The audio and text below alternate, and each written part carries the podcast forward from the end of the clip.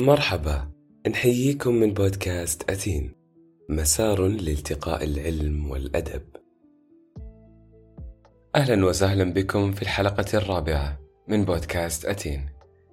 حديثنا اليوم راح يكون عن مرض وحكاية ملهمة تحمل عنوان عندما يتحول الطموح لمصدر معاناة. كلنا بطريقة ما وفي مرحلة ما في حياتنا أدركنا أن جزء مما نبدو عليه هو نتيجة لقرارات وأفعال في الماضي. في أول مرة تعرضت فيها للتوبيخ بسبب إهمالك للواجب، ربطت بين تلك المشاعر السلبية وتسويفك لليلة الماضية أو تفضيلك حتى لساعة لعب إضافية على حل الواجب. هالسلسلة متكررة وبترافقك بل وبتكبر معك. إفراطك في الأكل يؤدي للسمنة، سهرك لوقت متأخر في الليل يحتم عليك معايشة صباحات قاسية مليئة بالنعاس. لحسن الحظ في تلك الحالات عليك فقط مجاهدة نفسك والتحلي بقوة الإرادة. لكن تخيل لو أن مصدر حيويتك وتوقدك يتحول لمصدر معاناة. أطير كالفراشة وألسع كالنحل، كان محمد علي كلاي يصف نفسه بهذه الكلمات، وهو الملقب برياضي القرن. احترف الملاكمة واشتهر فيها، وهزم أقوى خصومه في المواجهات التي خاضها، وكانت آخر مواجهاته مرض شلل الرعاش أو ما يسمى بالباركنسون، واللي هو عبارة عن صعوبة بالحركة ورعاش، انحناء بالقامة، تلعثم في الكلام، وضمور في العضلات، وتغير في تعابير الوجه، كلها أعراض للمرض اللي اكتشف في عام ألف وثمانمئة وسبعة عشر وسمي بالباركنسون. طريقة حدوث المرض تشابه لحد ما الآلية التي يحدث بها مرض الزهايمر، لكن مع اختلاف الخلايا وموقعها. الخلايا العصبية لدى المريض الموجودة في منطقة خاصة بالتحكم في الحركة تموت، وبموتها يقل الناقل العصبي اللي كانت تفرزه واللي هو الدوبامين. والدوبامين هو ناقل سحري يؤدي نقصه إلى نقص نشاط الدماغ بصورة غير طبيعية، فتظهر على حركة جسد المريض.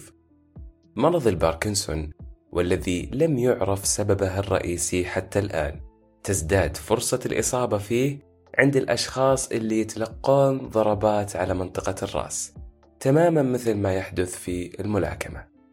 صعوبة المرض لا تكمن فقط في فقدانه الحركة الطبيعية، لكنه يصيب المريض أيضا بالاكتئاب والأرق ومشاكل بالذاكرة، مما يجعل من تقبله للمرض معضلة حقيقية، بالإضافة للمعاناة النفسية واللي تكون على هيئة تساؤلات.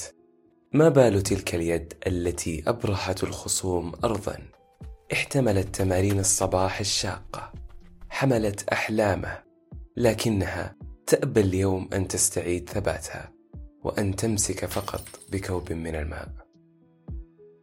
نعود لبطل حلقتنا محمد علي كلاي لنستشف من حياته الإجابة على سؤال: هل يستحق الطموح تقديم تضحيات؟ محمد علي كلاي البطل العائد لكسب لقبه بعد توقفه لسنوات عن الملاكمة، يعود في مواجهة خصمه الملاكم جو فريزر، الذي استطاع هو الآخر كسب لقب عالمي في رياضة الملاكمة بالفترة اللي غاب عنها كلاي عن الساحة. تصريحات نارية ومراهنات على الفوز هالمرة، عشرين ألف مشاهد يحلقون حول الحلبة، ملايين الجماهير خلف التلفاز، يحاول كلاهما النيل باللقب. تلك لم تكن مواجهة لرياضي صاعد يحاول استعراض قدراته أمام الجماهير، بل كانت أكثر من ذلك، وهي محاولة لاستعادة مجد قد بدا وكأنه سيخطف. تبدأ المباراة بثلاث جولات سيطر عليها محمد علي كلاي في محاولات لإرهاق خصمه. تبدأ الجولة الرابعة بلكمات جو لكلاي يحاول فيها التصدي والدفع والدفاع عن لقبه وعن سجله الحافل بالانتصارات وعن الإيمان بداخله بكونه أعظم ملاكم في زمنه. لكن جولات أخرى تتوالى كان جو متقدما فيها لتنتهي المباراة ويعلن فوز جو فريزر. إنه طعم الهزيمة المر في فمك، المزعج في عينيك، والمثقل لكاهليك، الدخيل على كيانك. يشعر به محمد علي كلاي، يشعر بالهزيمة بعد سلسلة انتصارات. كان لابد أن نخمن بأن شخص مثل كلاي عنيد في الاستسلام للهزيمة، فها هو عائد بعد ثلاث سنوات لمواجهة جو. وعندي نظرية بشأن ذلك، إن هزيمة إنسان لم يعتد إلا على الانتصار تخلف في مضمونها قوة، وهالقوة تكون هي وقود انتصارها القادم. والانتصار الغير متوقع يورث ثقة إن لم يحسن التعامل معها تكون أحد أسباب هزيمة قادمة، وهالثقة حين تكسر بالهزيمة تعيد قوة أخرى في سلسلة ما بين الانتصار والهزيمة والمثابرة. المهم ألا يعتاد الإنسان على الهزيمة ولا يعول طويلا على إنجازاته. المواجهة الثانية، يتراقص كلاي على الحلبة، يحاول أن يستنزف خصمه، يوجه له اللكمات ويستذكر كلمات مدربه المشجعة. وتنتهي المواجهة الثانية بفوز محمد علي كلاي ليصبح البطل مرة ثانية.